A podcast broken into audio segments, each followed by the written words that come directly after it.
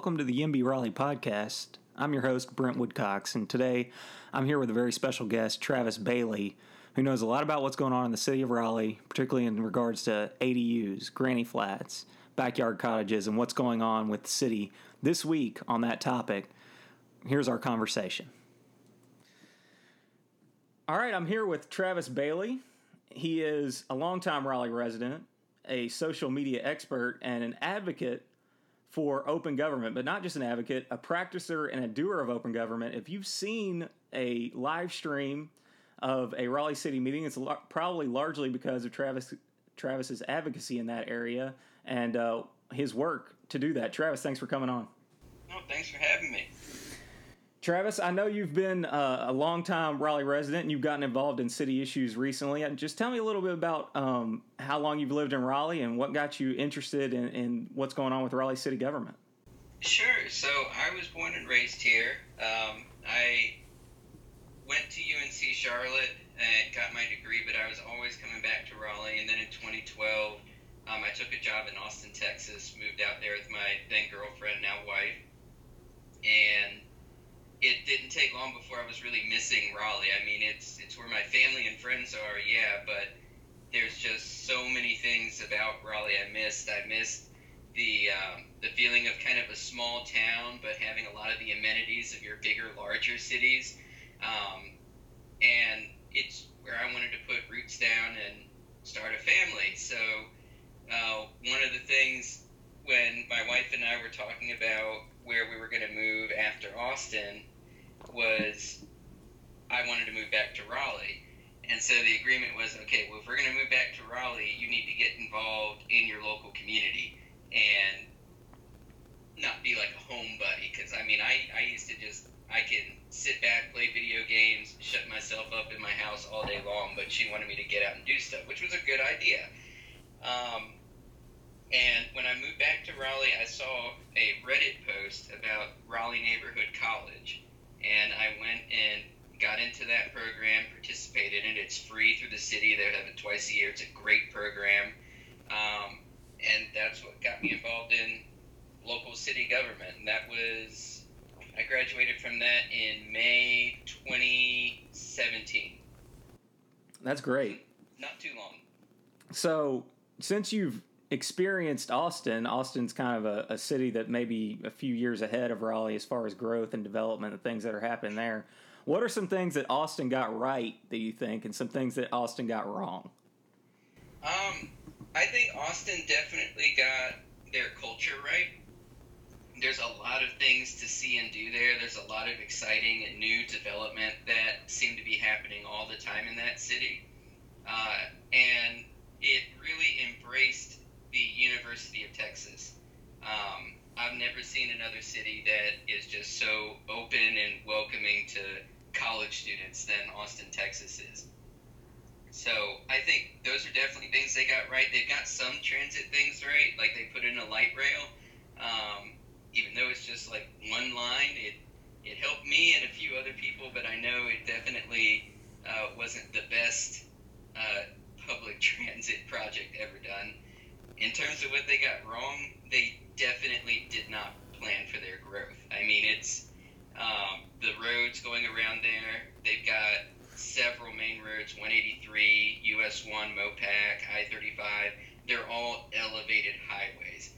And traffic was horrible. But on top of traffic being horrible, most of the times, if you live near one of those roads, there's a access road on either side, and you'd have to make a U-turn. Like if I wanted to go to a Wendy's right across the street from me. I'd have to drive a block or two down, make a U turn, and come all the way back. So, traffic, transit, stuff like that, they got totally wrong.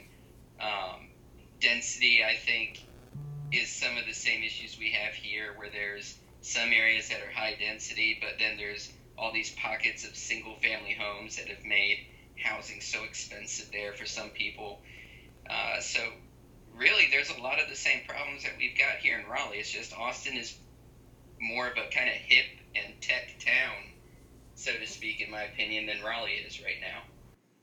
Yeah, well, they seem to embrace that image. I mean, you know, they got South by Southwest. They've got all kinds of cultural events that that kind of brand their city, and it's just a question of what what events will Raleigh use to brand itself over the next few years. So I know that you're you've got your own website, raleighite.com. Um, and that one project that you've worked on is kind of grading city councilors on their social media presence, their interaction, and just how what kind of online presence they're maintaining. Uh, what has that taught you about how Raleigh city government is functioning, how it's how city councilors are interacting with citizens and voters, and uh, how do you feel that, that we're doing overall? Well, first thing is it's taught me keeping an active blog is very very difficult. So big props to you, Brent, because I don't know how you keep posting so often to your blog because I seem to just I'll go on spurts of one or two stories and then I'm just gone for several weeks. But uh, don't sleep. That's that's that's the idea. I can imagine. I can imagine. Um, but honestly, I think I've seen that there's already a number of people out there blogging and tweeting and posting on Facebook and stuff about local government. So the first thing I wanted to do was find a niche. Um, and my niche was I wanted to try and break down a lot of really complex or polarized issues and make them easier for people to understand. So the ADU issue is definitely one of those highly polarized um, and to some degree kind of sensationalized issues where we have two very different sides. And I don't want to get into too many details because I know we're going to discuss that later, but it's more about I want to try and get people who have never been plugged into city government because I hadn't touched city government up until May 2017. I the only person I knew was the mayor's name. That's it. I had no idea who was on city council or what they did. And with that mindset, I've been trying to kind of help people who were like me prior to me finding out about this. What is city council? What do they do? What are the things that are going on right now in city council that you should know about? And how do you have input into that process? And why should you care? Which I think is the most important thing because there's just so much apathy in every city, including our own, on local city government. Uh, and it's kind of on us, the people who are plugged in and really doing our best for advocacy and learning how to get things done to help bring more people into the fold. So that's been my focus and just trying to get it easy to understand for people. Yeah, you know, it's it's interesting. I saw this conversation today um, that was taking place online between Dax Shepard and Jon Favreau of the Pod Save America podcast, and Dax Shepard had made this comment. I don't I don't know exactly where it happened, but that people talk about politics 24 7. I mean, every single day you see people talking about politics, probably more so than ever in 2018. And yet, it's really just you vote that one time. The, the vast majority of people vote once every four years, maybe once every two years, and then the truly committed might vote in a primary. But when you start talking about local government, I mean, you don't have a lot of people that are that are absolutely involved, that are engaged with it, know what's going on, follow it day to day. But then, you know, Jon Favreau and, and some others, I think, made the point that, yeah, but local government is the thing that you can get involved in that has the most impact on your life, that it really is a day to day experience because these folks meet constantly. They have a lot of committee meetings, they have a lot of committees, and and the things that they do you'll see them show up in your community sooner rather than later. Whereas something at the state level or the federal level, it may or may not impact you. It may be years in the making before something comes to fruition. But city government can can change things much more quickly, and and to me that's a good thing about city government. You want local government to be close to the people, and you want it to be more reactive than the big bureaucracy that you see at state and federal level.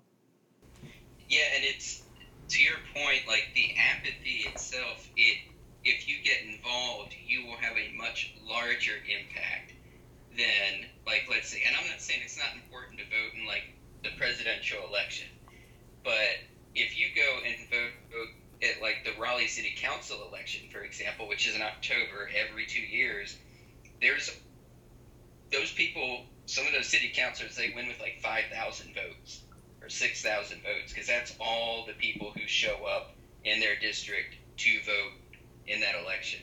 So your vote counts a whole lot more than say a federal election where like 20% of Wake County turns up to go and cast a ballot.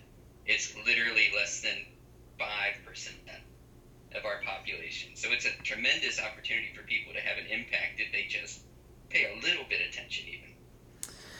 Well, speaking of engagement, I know one thing that you've really championed is live streaming and the ability of people to uh, access, get access to meetings they may not be able to show up to in person or aren't able to be there that night, but they can watch it back and they can figure out what either a CAC is doing or a local committee is doing.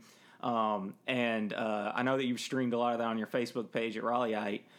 Do you think we're making progress? Do you think more people are getting involved because of that? Is is that gonna is that is that a potential that we have to uh, change who pays attention to local government in Raleigh? I, I think so. I mean, it's honestly when I started advocating for live streaming, um, that came from the Raleigh Neighborhood College. Like one of the assignments was you had to go to two committee meetings or city council meetings, and you could do one of them by watching the city's live feed through the Raleigh Television Network or RTN.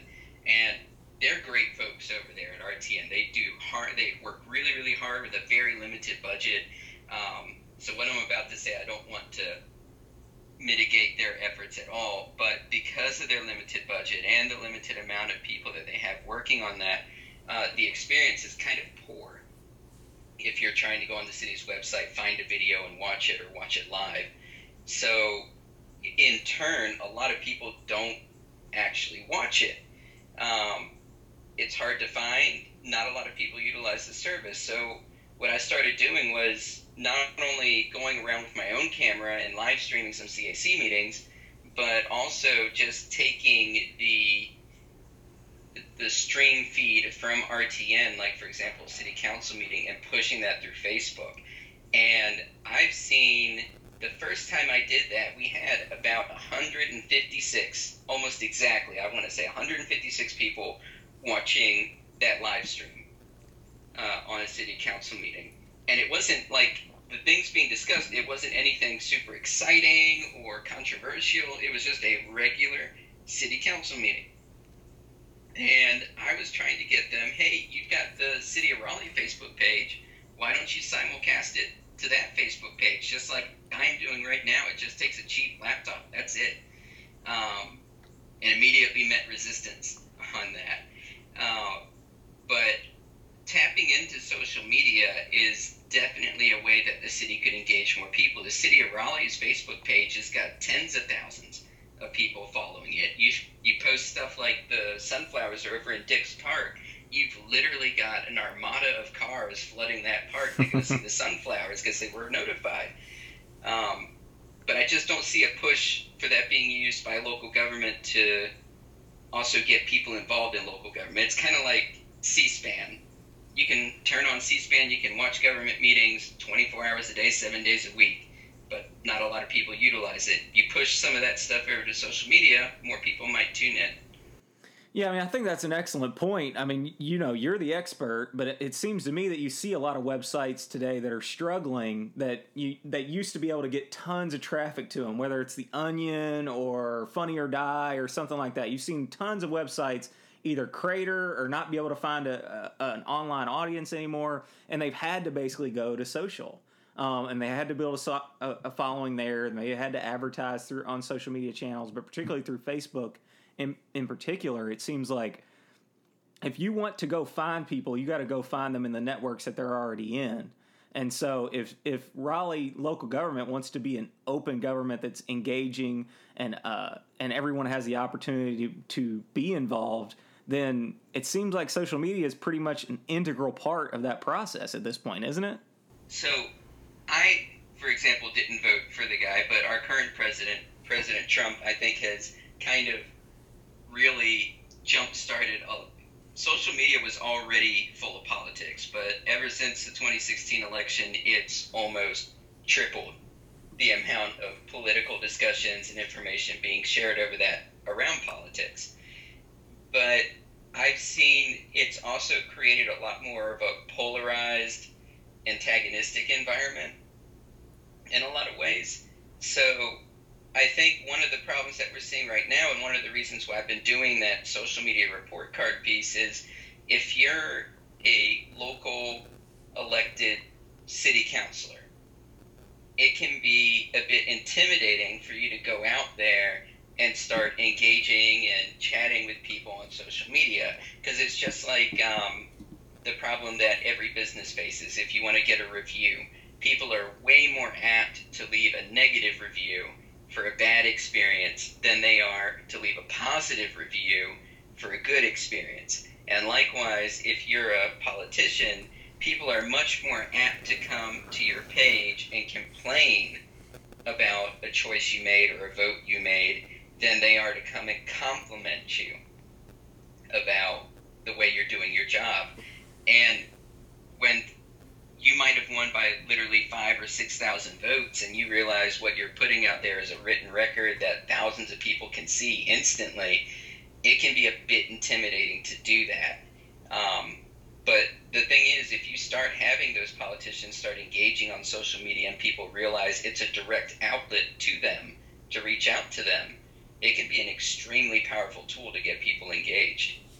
Well, and it's also kind of the value of local government is you're going to see that person at the barbershop. You're going to see them in the church pew. You're going to see them at the restaurant you go to on a Friday night. Like that, they're not so far away from you as a national politician is. So you would hope that that would translate to social media as well, that they'd be a little bit more accessible. But I mean, I, I do agree with you that it, it's it's hard to be the first one out there. And and look we've all made mistakes on social media. We all have. And it's there is this kind of thought in politics that you'll never mess up. You'll never make a mistake. And if you do you'll have to pay a high political price for it. And maybe we should just be a little bit more forgiving of our politicians when they when you know I've sent 30,000 tweets in my life. They're not all gold. You know not all of them were great. I'd probably like to have a few of them back honestly yeah, we, we've all been in that situation.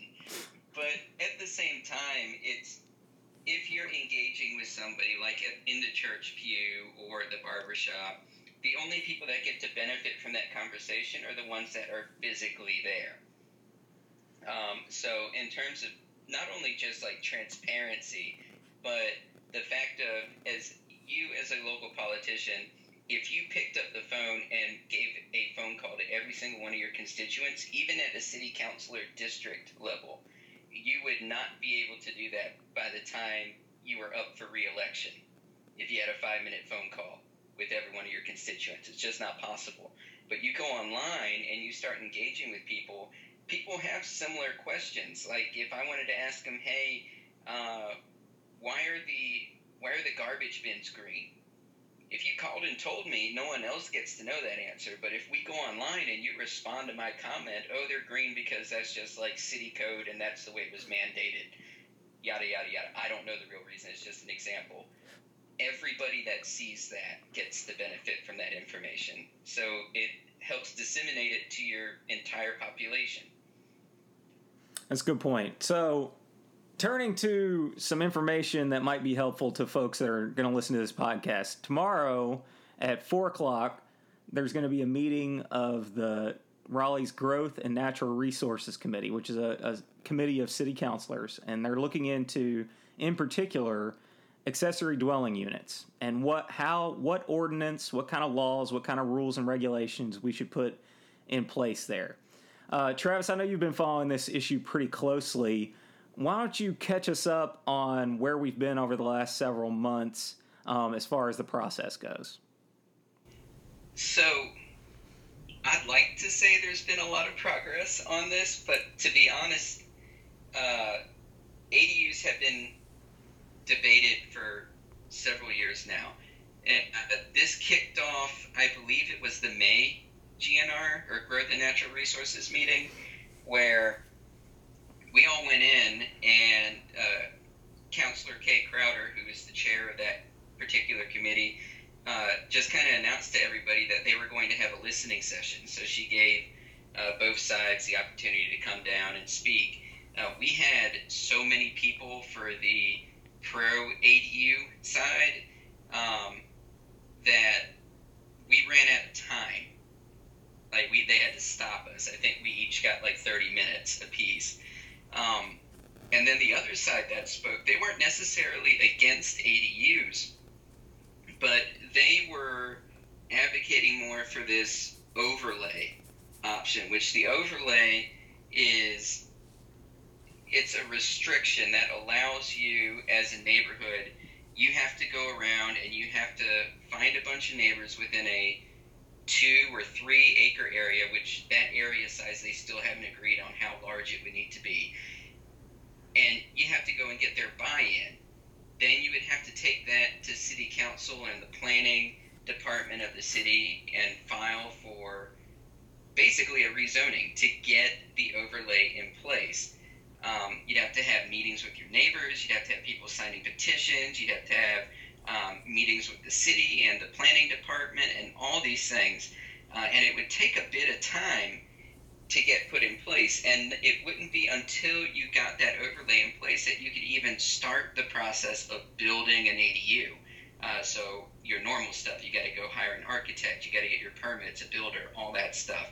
Um, from my standpoint, the overlay option is just going to really kill the idea of there being ADUs in Raleigh. There might be a few of them granted, but the process is just going to be insanely difficult. The only thing that's really become apparent is moving forward with ADUs by right, so being able to build one in your yard without the overlay is not going to happen. That's literally the only thing that I think that committee has decided is not going to happen. Um, other than that, the past couple GNR meetings have just been them debating on what would that process look like to establish the overlay. Would it be a petition process? Would it be a rezoning process? Uh, it's even been brought up if people would need to go before the um, the BOA for a variance, um, or no, not a variance. What is it? A special use permit to put in an ADU. So almost everything except the idea of there not being an overlay involved is still up in the air. Yeah, it's important to remember that this this overlay district is in addition to regulations that otherwise apply to a second dwelling unit being built on your property. So the setbacks, the amount of space, the amount of floor space you're allowed, the uh, what kind of lighting is required, what parking requirements are required, all of these different things that would govern this second dwelling unit on, on one piece of property that's that's not even the, the start of the process. First, you've got to go through this entire overlay process where you go to, like you said, acres around that surround your your um, your house that make up your neighborhood, presumably, and then you have to get a certain percentage of ballots returned from all of your neighbors, and if at least half your neighbors say they prefer you not build this in in your backyard then you can't, and no one no one else around you can either. So it seems like it's a really big hurdle to cross, particularly when even building one of these things, it's not exactly a cheap idea in the first place. I mean, if you're going to build something nice that actually can keep out the weather and that someone could actually live in, I mean, you're talking about tens of thousands of dollars, if not a hundred thousand dollars, to build something like that, right? Oh, easily. And I mean, it's you're literally building a miniature house. So, plumbing, electrical, all that stuff comes into play. It's very expensive. Um, the other thing to keep in mind is there are houses in our city, like it used to be legal to build these things in Raleigh. Um, and there are a handful of properties in our city where they are grandfathered in and they still exist. So it's not like these are anything new. It's not something drastically, radically different that we're introducing to the city of Raleigh. It's something we're actually bringing back that have been around for. Honestly, I think they were building ADUs since the city was actually founded. Up until they were banned sometime in the 70s. I'm not sure of the exact date of when they were banned, but it was it was recent enough to where there's still a lot in existence. Yeah, and it seems it's you know there's a philosophical question here about who gets to decide who gets to live where in the city. Is it the people that already live there? Do they get to decide who gets to move into their neighborhood? Is there a broader perspective that should be brought to the table that serves the needs of the entire city, including people who may not have moved here yet, who may be on their way here or will move here? We know we're on, on a growth trajectory in Raleigh. People are going to need housing. We have to build housing at the same rate that people are arriving. If we do not do that, then we are going to have a deficit, which will drive up prices. That's simple supply and demand. And that, that's going to cause real problems, real real social problems in Raleigh if, if we don't figure out how to house people that are moving here, particularly if they're moving here for a job, they're looking here moving here for opportunity. And as you said, there are neighborhoods in Raleigh, you know, contrary to some some of the harsher rhetoric on this issue that would contend that it may destroy your neighborhood or fundamentally change the character of your neighborhood.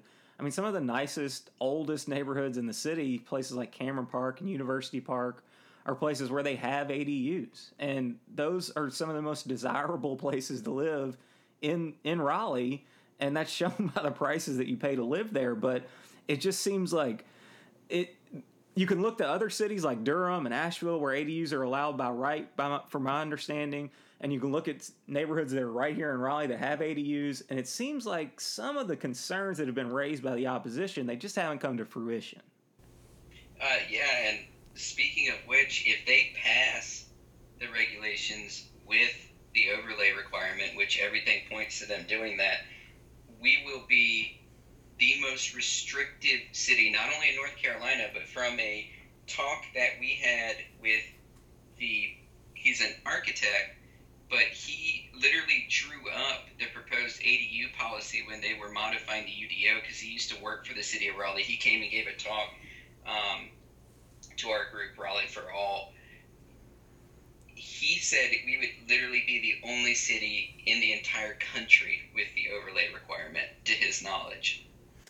I mean, it's just, in, in some ways, it's a fundamentally just backwards thing to let people decide who gets to live in their neighborhoods. And unfortunately, that is the kind of thing that we've used zoning to do in the past. And we've done it in the South in particular, in, in urban areas in particular, and it's always harmed vulnerable people the most. Um, and it just seems like I'm not saying that's what's behind people that are against ADUs. I think that folks are, are scared. They're scared that their neighborhoods are going to change. They're scared that um, their property values are gonna are gonna decrease. They're they're scared that there's going to be parking issues. Going to be an inconvenience to them um, that there's going to be new people in their neighborhood that they don't know. And I, you know, I don't want to just push those aside. I don't want to dismiss those altogether because people have the right to feel how they feel.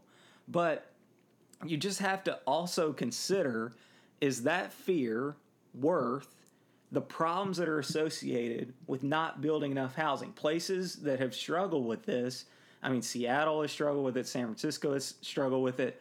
Portland is a really good example of a place that really got very popular very quickly, did not build enough housing, struggled mightily, then tried then started to loosen their rules on things like ADUs. Um, and that that actually did help solve some of their problems. And so, you know, one thing that I always try to tell people is, you know, Raleigh's a lot different than it was 10 years ago. And personally, I think that's a good thing. I think Raleigh's a lot better place than it was 10 years ago. That's when I first got here. 10 years from now, Raleigh will be different again. It will change. I promise you that. Now, the question is will it change for the better or will it change for the worse? And will keeping things like ADUs, which are pretty low impact density improvements from coming into our neighborhoods, how does that make them better and not make them worse? Yeah, absolutely. And on top of that, it's at no cost to the city. Right for addressing affordable housing. So, and you're 100% right. I don't think anybody who's opposing ADUs outright is trying to do this out of any sort of racism or trying to keep people out or um, excluding people from their neighborhoods. It's definitely they've they've raised some concerns. The the issue I see though, like you mentioned Portland. Um, I saw data online when they were talking about Portland when they made it available for everyone to build ADUs by right less than 2% of eligible lots actually put an ADU on the lot because they had the same thing your setback restrictions, the amount of impervious land you're able to have on your lot. all those restrictions that you would typically see for a normal single family home being built. And less than 2% of the lots did that. So when you start hearing elected officials saying that ADUs are going to double the density of the city, so to speak, to me, that is really what's kind of driving a lot of these fears that are unfounded. Is it's it's not based on the facts of the data that we've seen anywhere else in the entire world that allows these structures to be built. Uh, we're not seeing the effects that a lot of people are concerned about. Right, and and that's what gets me about kind of this whole approach because you know we can debate regulations, we can debate debate setbacks, parking requirements, lighting, whatever. I mean, there are a million different things that they've talked about in in these committee meetings about regulations they want to put on these. Now, I may favor fewer regulations than other folks may favor, but at the end of the day, if you're able to build it under some scheme, some rules, if there are some rules in place that will allow you to build these things then at least opens up the opportunity for it to to serve as a part of an overall strategy to increase affordable housing in the city.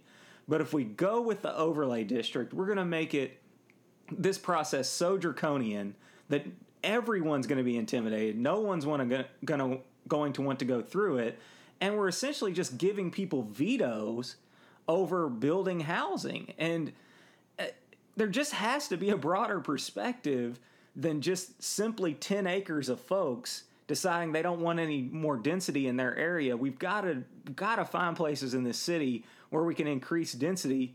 I'm not I'm not saying double it. I'm just saying incrementally increase density because it's clear that in too many areas of our city we're not using land in the most productive way that we could to house people and to serve affordability. Yeah, absolutely. I mean, it's it goes back to that supply and demand curve, right? We can't.